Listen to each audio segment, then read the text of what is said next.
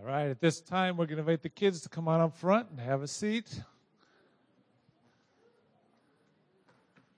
Come on up. Feel free to bring somebody along with you if you like.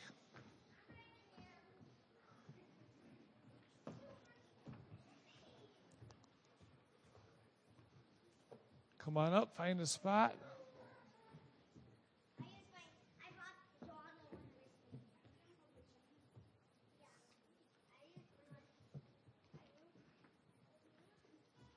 Good job. All right, come on up.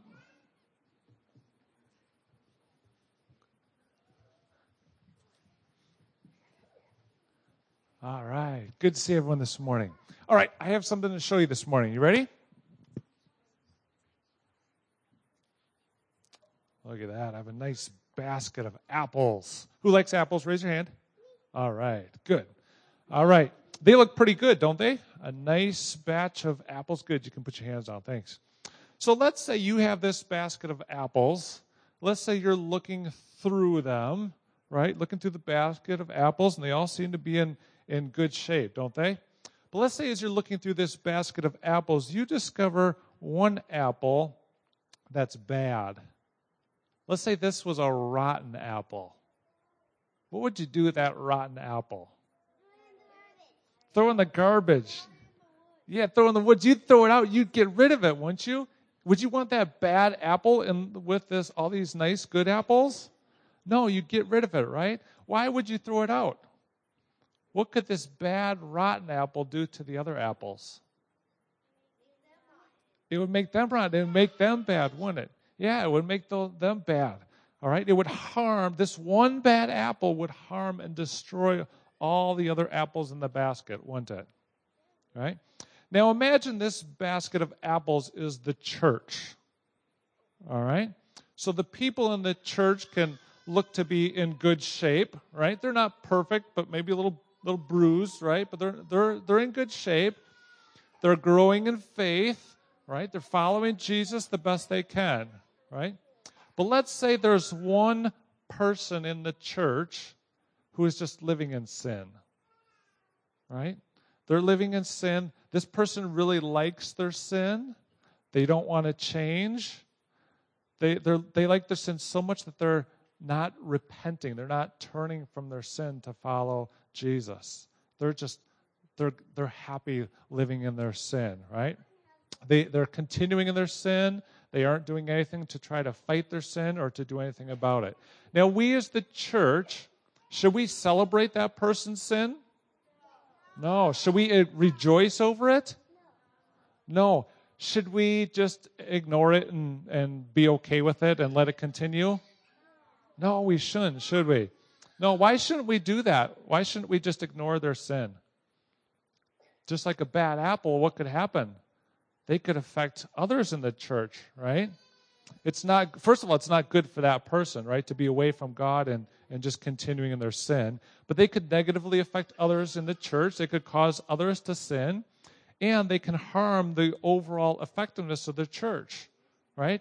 There's a, a saying that says one bad apple spoils the whole bunch right? Spoils all the other apples in the basket. One bad apple makes all the rest of the apples in that basket kind of unappealing don't you think it's the same for the church. One person in the church who's just in, in sin and not, not trying to fight that sin, not repenting, can spoil the, the reputation of the whole church, right?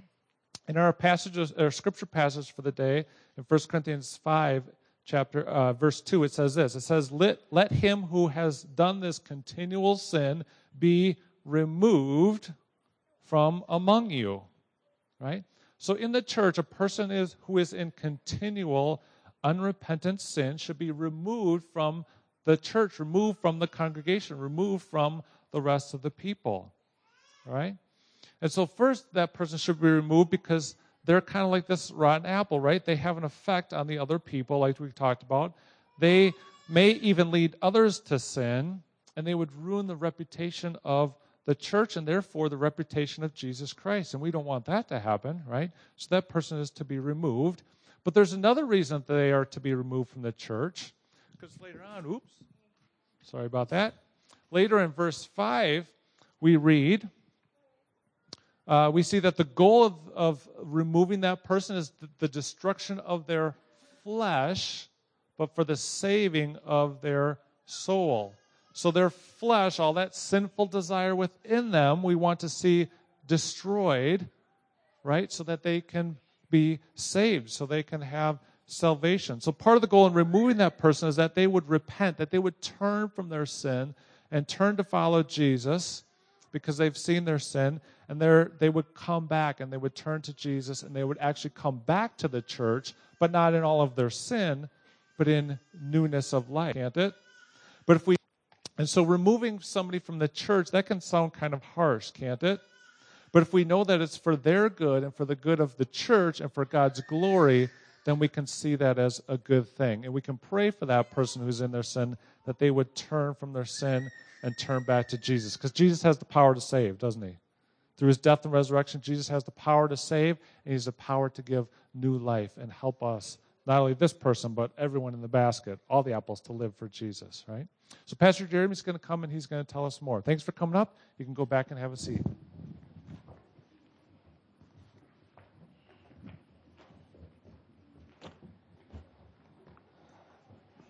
Thank you, Pastor Jeff.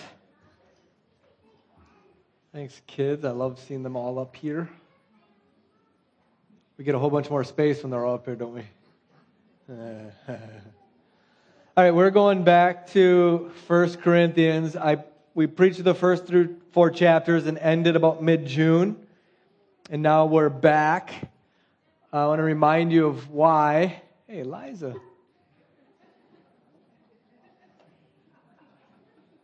Uh, all right. Uh, where was I? We're, all right. So I wanted to preach through this book because it deals with a bunch of good issues that we want to hit. One of the good things of preaching right through a book of the Bible is there's topics that are raised that you normally wouldn't pick to preach on if you were trying to just pick topics. I wouldn't probably pick to preach on incest and yet here it is in chapter 5.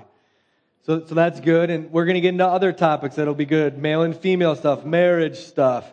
Uh, there, there's uh, Lord's Supper. We'll, we'll, hit on a bunch of topics. But mainly, I, Paul here gives us a great model, a biblical model for pastoral elder ministry and one to one ministry in the church. That we in our kind of churches don't like, don't want, often don't practice.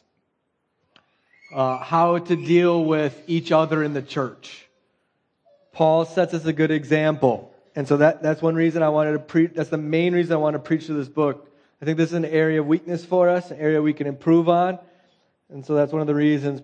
So what I want to do is I'm going to read all of chapter 5, but we're just going to hit on the first five verses, God willing. So here, 1 Corinthians 5, 1 to 13.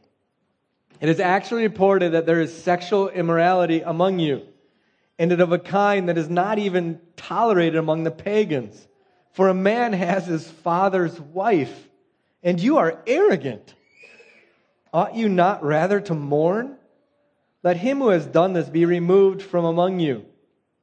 For though absent in body, I am present in spirit, and as if present, I have already pronounced judgment on the one who, has who did such a thing.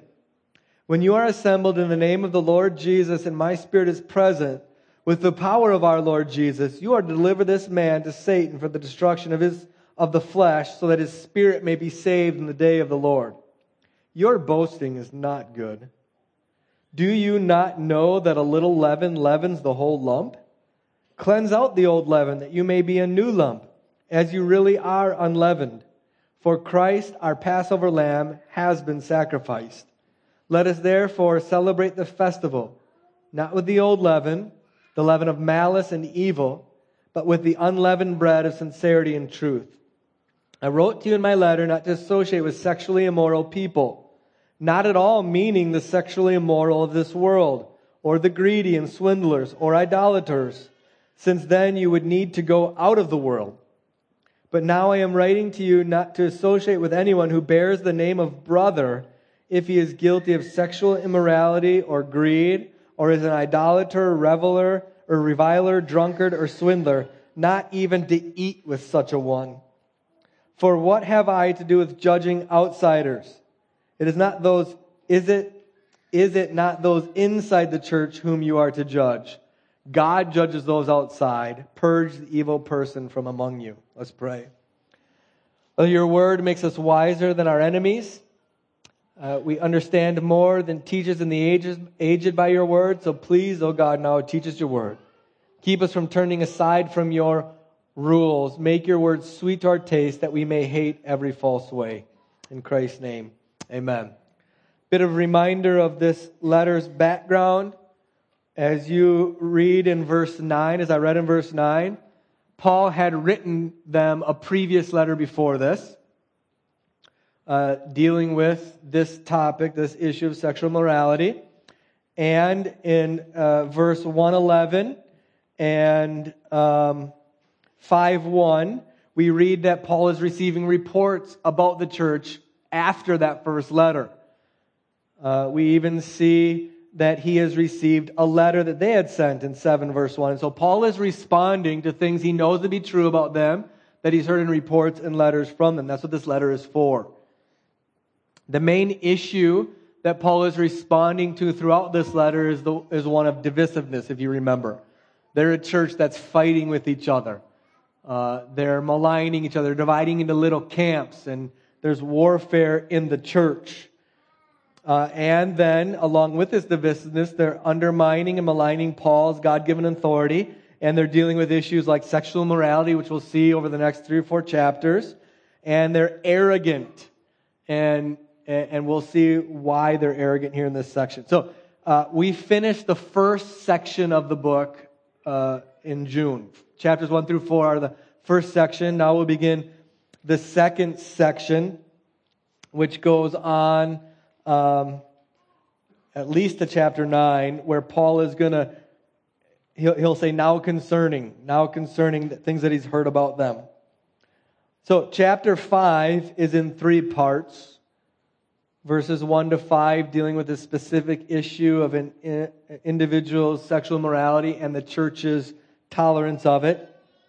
6 to 8 addresses their arrogance over it. And 9 to 13 then lays out a general principle how to deal with those inside the church uh, who are in unrepentant sin. So in our text, verses 1 to 5, Paul hears a report. This, that word, it is actually reported, doesn't necessarily imply that Paul heard from somebody specifically about it. This terminology here is it's generally known about you. The church uh, or the Christians and others who know the Corinthian church generally know that this is a church that's sexually immoral. This is something that is generally known about them. Right? It's, it's widely reported, says one translation. Isn't that gross? That's what's known about this church. And there's two shockers that Paul is addressing here. The one shocker is that a man is um, committing the sin of incest with his father's wife, his stepmom. It's gross.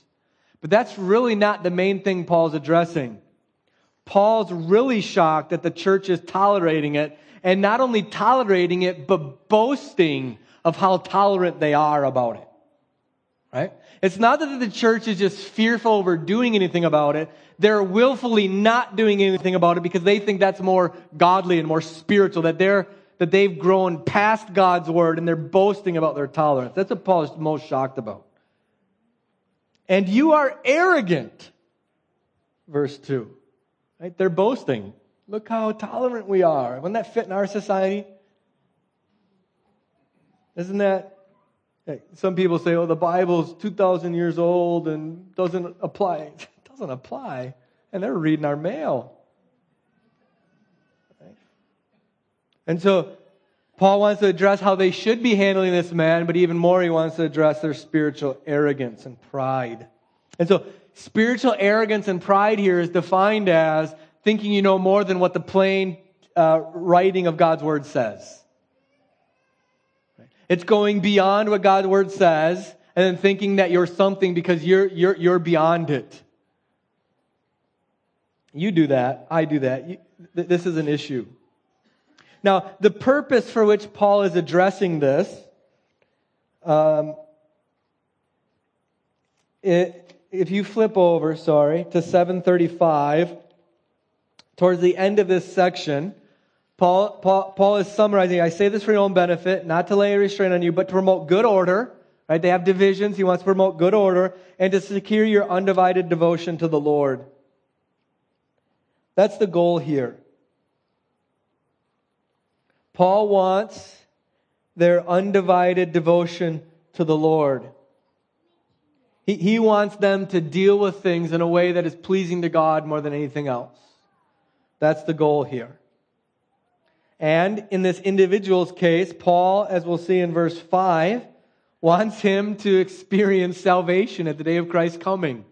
So he's got a goal for this individual who's in gross, disgusting sin, and for the entire church that might fear God and be devoted to him, heart, soul, and mind. Undivided devotion to the Lord. So within these five verses, I want to land on three uh, truths. Authority in the church, that's lurking behind this text big time. Then we'll deal with the issue of sexual immorality, which is explicit. And then I want to relate what Paul's doing here to the doctrine of the perseverance of the saints. So I'm going to need you to think a little bit with me. Um, but first, we'll deal with authority. The supreme authority in the local church is Jesus Christ. Paul is writing with real authority but in verse 4, he appeals twice to Christ. So the authority in the local church is Jesus Christ. And Jesus' authority is mediated by his word. Christ's authority in the local church, that authority is obedience to his word. For instance, the situation that Paul's addressing here deals with um, incest. A son of a father fornicating with his father's wife. And in Leviticus 18:8, it says that you should not uncover your father's nakedness. That is sleeping with your father's wife. In Deuteronomy 27 20 says, Cursed is the man who does this. So Paul is appealing to scriptural law, command, as the authority in the local church, which is the authority of Christ. Jesus said, All authority in heaven and earth is given to me. Make disciples, baptizing them in the Father, Son, and the Holy Spirit, teaching them to observe everything that I've commanded you. And so Paul is exercising real authority that's derived from Christ through his word. When Paul says in verses 3, 4, and, uh, 3 and 4, which seems to be a little confusing, I'm absent in body, but I'm present in spirit. And it, as if I'm present, I've already pronounced judgment. What he's meaning there is that uh, it, he's not giving some kind of strange spiritual voodoo here that he's absent physically, but he's there hovering spiritually. What he's saying is, no, no, by God's word, do what I would do if I were there holding to God's word. Right? Because God's word is the authority in the local church, and if I was there, we would hold to God's word. So do what I would do if I was there. We do this. If you as a parent go away and leave your children at home, let's say with your older, oldest child or a grandparent comes and watch or another trusted individual, your authority in that home is mediated through the person you left in charge. And everybody should do what the parent would do. The parent's still the authority, even if they're physically absent. Same thing in the workplace. Right? If the boss is gone, everybody should still act like the boss would act because you know how he would do it. You know how he would do it by his words. And so the authority in the local church is mediated by the word of God. through men who hold to it. Now, one of the uh, unique things here is Paul is not pastoring this church, and yet he is exercising real authority in it. There is a need, brothers and sisters, sometimes within the local church to get help from other trusted people outside of the church. This isn't necessarily appealing to the goodness of denominations. I've been a part of a denomination, that doesn't always work. But sometimes there's need for help outside of it. But mainly, we should see this principle that the authority in the local church is God's word. And God gives the people in the church the authority to act based on his word. Notice Paul's language throughout this chapter. Who should have been dealing with this man in his sin? Paul shouldn't have to be dealing with this. The only reason he has to deal with it is because they're not. Ought you, right? They should have been dealing with it. Verse 5 You are to deliver this man to Satan. We'll get, we'll get to that in a second.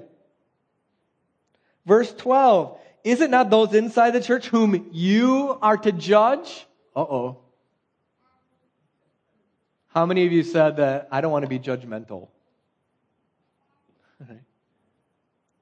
Paul says in the church, based on God's word, you, the local church, should make judgments based on God's word. The authority in the local church to deal with sin its members is given to the members under the elders and pastors.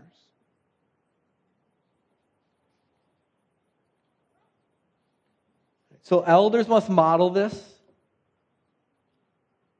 Elders must model this. In uh, elder training, we read a book called The Reformed Pastor. Who's the author? Anybody remember? Baxter. Yeah, yeah. And I read it this morning. I read it almost every Sunday morning. And he's talking to elders and pastors, and he says this Elders and pastors must not so far hate their brothers as to forbear rebuking their sin. Elders and pastors must not so far hate their brothers and sisters in the church to forbear, to refrain from rebuking their sin. So elders and pastors should model this. There's real authority given to them. And then having it modeled and taught, maybe you experiencing an elder or pastor rebuking your sin, we should be doing this for everybody. This is what church discipline is. Church discipline isn't dragging somebody up in front, calling out their sin, which sometimes might need to be done. It happens privately, consistently in the life of the church so that the big removal of somebody from the church, church discipline shouldn't have to happen very frequently. Because we're dealing with each other. And so, but we in the church have been taught that it's wrong to make judgments. Who am I to judge? You've said. I don't want to be judgmental. That's a lie. You know what you mean there. You know what you mean there. What you mean is, I don't want to pay the cost of dealing with somebody else's sin. I want to protect myself. That's what you mean there. You say, it's not loving to make judgments, and exactly the opposite. It is radically unloving not to care for somebody enough to deal with their own sin. Because that's true in the family, right? What do you think of a parent who is doing nothing about a five year old to throw fits all the time? You think they're loving? It's not loving because you know what they're going to be like when they're 25. And so we're often unloving, self protecting, and hateful in this. And so practice it. Here, here's, here's, a, here's a practical thing. In the church, you will deal with circumstances repeatedly. You might deal with others who come to you and start talking about somebody else who's not present, gossip. You're going to encounter that. A practical thing is prepare beforehand how you're going to handle it. When you're in a gossipy situation, it's often too late to figure out what you're going to do when you're in the situation. But that's something you're going to deal with frequently at workplace, in the church and other. How are you going to get ready ahead of time? Or one thing that you're going to deal with is you'll deal with young parents of young children who aren't handling the disobedience of their children well. How are you going to help that parent? Prepare ahead of time. They, the church should have been handling this sin. They should have been exercising authority. They're not. How are you going to do it? So, this authority, though, isn't just used for our own purposes. The authority is used, as we see in verse 5, for the eternal well being of others. This authority can be abused, it has been abused. It's sickening for somebody to take this authority in themselves and abuse it to get their own agendas accomplished, to hurt people, to control people is sick. But more prevalent and just as destructive is the sin of passivity, of not handling it. Abusive use of this authority is gross, but so is not using this authority. I'll put it this way I believe there's probably more people damaged and hurt by the passivity than the abuse. And nobody sees the passive person as doing anything wrong. We call passive men kind, they're good guys. And so this is what Paul is dealing with here. but we must always do it according to God's word. So that's the authority functioning in this text. But the main thing he's dealing with here is sexual immorality. So we're going to have to deal with this. Now, there's young kids in the church, and we're going to talk about sex. And I want you to know that's a good thing. Uh, we're not going to get into details of the sex or anything, uh, but we are to be raising our children in the discipline and instruction of the Lord. In Deuteronomy 5, we read the Ten Commandments. The seventh commandment is, Thou shalt not commit adultery. And in Deuteronomy 6, Paul tells fathers to teach these things, to talk about these things when they're children, when they lie down, when they rise up, when they walk along the way, write them on the doorpost your, and, and you know, tattoo them on your forehead. Right? So Paul tells fathers to talk about these things with their children in daily conversation, and one of those things is the seventh commandment, thou shalt not commit adultery. So there's no age appropriateness thing in the Bible. This, is, this should be regularly dealt with in the pulpit, in the classroom, and in the home. So Paul is dealing with a sin here, and he shames the church for not dealing with it. This word sexual immorality, as I mentioned the time of confession, it's, it's porneia. It's the general and all encompassing term for any and all violations of sexual activity outside of marriage. It covers all extramarital sexual activity. So sometimes in the church, we, we have this, we draw a line at intercourse. Right? Everything is permitted but intercourse. That's not true. In 1 Timothy 5, Paul tells, says purity is dealing with somebody who's not your spouse like you would deal with your own sibling. So, in more layman's terms, if you wouldn't do it with your sister, you shouldn't be doing it with somebody who's not your wife. If you wouldn't do it with your brother, then you shouldn't be doing it with somebody who's not your husband. That's purity in the Bible. So I, I prefer to use the term sexual activity, not sex. And so this term is dealing with all kinds of sexual sins, but the specific offense here is incest, as we've already said. And in chap, uh, chapter 5, verse 9, we read that this sexual immorality, this issue of porneia in this church isn't new. Paul wrote a previous letter to them addressing it. In chapter 6, 12 to 20, he'll address men and women in the church who are having sex with prostitutes. This is in the church.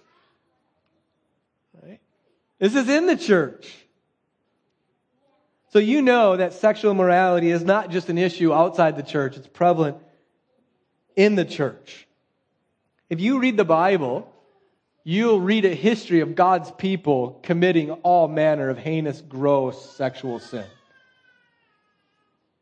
It's disgusting. And Paul writes that there's an impact for it. If this man were to continue on in his incestuous, un, uh, uh, unrepentantly, his soul in verse 5 would not be saved in the day of the Lord. He would prove himself to not be a regenerate believer because he's not dealing with sin. Paul writes in chapter 6, verse 9 Do you not know that the unrighteous will not inherit the kingdom of God? Do not be deceived. He's writing to Christians, about Christians here. Neither the sexually immoral, nor idolaters, adulterers, nor men who practice homosexuality, nor thieves, nor the greedy, nor the drunkards, nor revilers, nor swindlers will inherit the kingdom of God. That isn't teaching works righteousness. That's teaching the reality that the fruit of one's life proves the truth of one's life. You can know whether or not you're a born again believer by what is changing in your life. And if you're just continuing on an ongoing sin, here especially sexual sin, and, and you're not repenting over it, and you're not doing anything about it, right, then it's proving that you are not a believer. So there, there is a there is a eternal price we're talking about here. That's why this is so serious. That's why this is such a big deal. That's why it's such a big deal and such a shocker that the church is not doing anything for this man. Because they would rather not do anything for him and see him in hell than do anything for him. They, they are crazy unloving to this man. They hate him. The elders and pastors in the church will not father him. They're rejecting him by doing nothing about it. So the church's response is to tolerate it. Notice what Paul says here. This is striking in chapter 5, verse 1. It is actually reported there's sexual immorality among you, and it of a kind that not even the pagans tolerate. Be more like the pagans in this issue people outside the church would not allow a young man to take his father's wife. They'd take him behind the mill and beat the poo out of him. They would shun him. They would shame him. He would go to a sportsman's cafe and everybody would talk about him. Rightfully so. But the church is so arrogant in their tolerance. Man, is this reading our mail today? It's the issue of cheap grace. That's what the issue here is. It's false grace. This church believes God is gracious, gracious, gracious, and will never deal with unrepentant sin. It's such a wicked view of grace. And their abuse of grace plunges them into even more wickedness than the pagans would do. How about us? I doubt we would tolerate incest. Maybe some of you in private relations would, but as a church we wouldn't. What we tolerate is divorce and remarriage. That's our sexual immorality tolerance. We, don't, we haven't done anything in, in, in our kind of churches for 20, 30 years. We, we turn a blind eye to it. We, we turn a blind eye to young people and all kinds of sexual activity before marriage. We let our daughters watch movies in dark basements with young men and think nothing's happening. We know it's happening. We refuse to see what we should see. We allow for all kinds of fornications. We tolerate pornography. We put men in eldership who are knee deep in pornography. That's what we tolerate. You tolerate your sons and daughters watching it. we we watch movies with all kinds of sexual morality and we tolerate it. That's what we do. Right? We tolerate sexual abuse within families. It's rampant in the evangelical church, it's rampant in the homeschooling community. We tolerate it. We say nothing about it. We refuse to deal with it. We ask our young people to delay marriage. We ask young people all the time, what are you going to do after high school? Where, where are you going to go to college? What kind of job are you going to get? We never ask them when they're going to get married. Right? We delay marriage, which pretty much makes inevitable sexual immorality. We'll get to it in chapter 7. If you burn with passion, Paul's biblical solution is to get married. And all we do is teach our young people to delay marriage. And we're pretty much guaranteeing all kinds of sexual morality. Because you know how hard it was, right? And you think for young people it's any less difficult now in our age? Are you crazy? Why aren't you encouraging them to get married? Why are you encouraging your daughters to finish college and get a good job before they're married? Don't you know what they're made for? Why are we encouraging our young men to continue on and being irresponsible and unproductive and not take a wife and build a home and take responsibility for it? And Paul says what they ought to be doing is mourning Verse 2 You are ar- and you're arrogant. Ought you not rather to mourn? Right? James we, reads that we should weep and mourn over our sin, and the, especially sexual morality. But we tolerate it. We're supposed to take up responsibility for it, to protect those we love, to discipline, to deal with it, to bring godly shame that they would have repentance, 2 Thessalonians 3.15. Paul even goes to the far to say those who continue on in sexual immorality without repentance, we ought to not associate with it, not even sit down for a meal with it, with them. Now, this is where you think you're smarter than the Bible. That's where you think you're smarter than the Bible. Because you say the one thing that somebody needs in unrepentant sexual morality is for believers to get near with them, to invite them over, to be kind to them. We're talking about people inside the church here. Paul says the way to deal with them after you've called them to repentance, after you've exhorted them, is to remove them, have nothing to do with them. You can apply that to your own home. The, the issue is are we devoted to the Lord or aren't we? Are we devoted to the Lord or are we more devoted to what people think about us? Are we devoted to the Lord or are we more concerned about the price we'll have to pay for dealing with this stuff?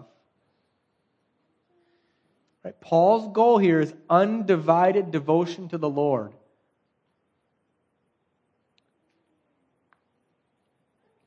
And the goal, though, is that unrepentant sinners would be saved in the day of the Lord, verse 5. And this gets right down to the doctrine of the perseverance of the saints. I got, I, I know it's the end of the sermon, but I need you to think with me here. This is really, this is, this is the point. Here's what I mean. We know Christ will return, right? He died, he rose, he ascended. He's Uh-oh. And one there's a devil in this thing. And one day he is going to return. And when he return, it will be for judgment and for salvation. Perseverance deals with believers from this day till that day in the Lord. How are we going to persevere? How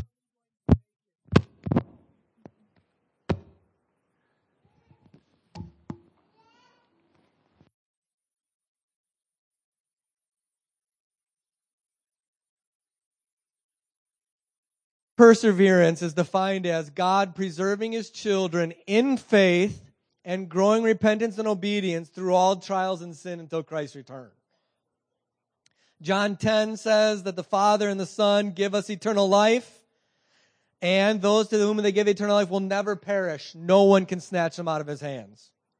Philippians 1 6, God who began a good work in you will bring it to the, will complete it at the day of Christ.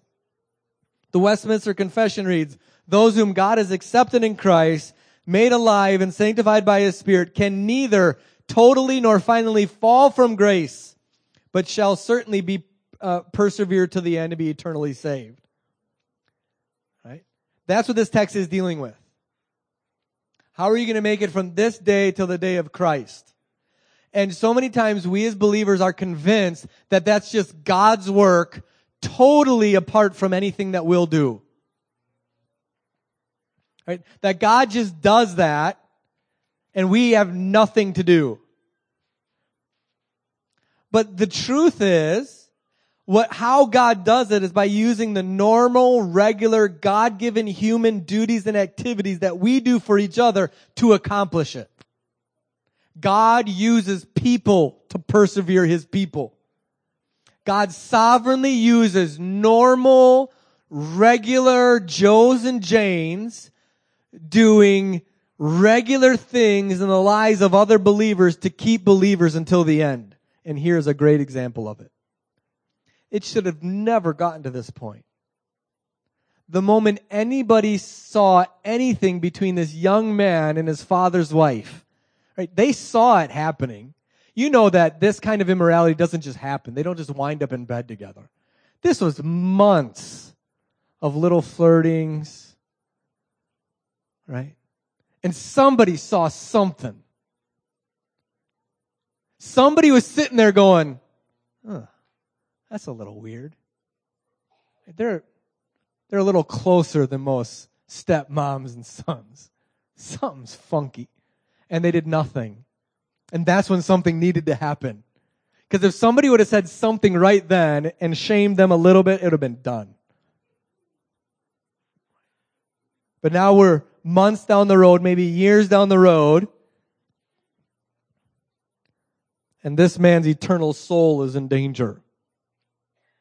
And so God gives pastors and elders to do the hard and dirty work of getting neck deep in the sewer of your sin to call you back to Christ. God gives the earnest prayers of the saints to keep his children in love. God gives the regular worship, daily Bible reading, and so on to keep you in Christ. God gives your hard work of caring for another to call each other a sin to keep you growing in Christ. Right? The doctrine of your perseverance is vitally connected to how you treat each other in the church. This really matters, brothers and sisters. And you can apply this to parenting, to marriage, to the workplace, to friendship. This is just true through and through. Right? And it's love. That's the thing we got to get through our heads. Hebrews 12 says that fathers who love their children discipline them.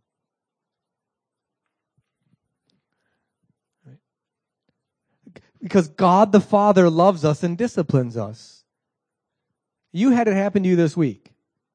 Something happened to you this week that caused you pain, and God was doing that to discipline you. A few weeks ago, I was, did I tell you this story? I don't know.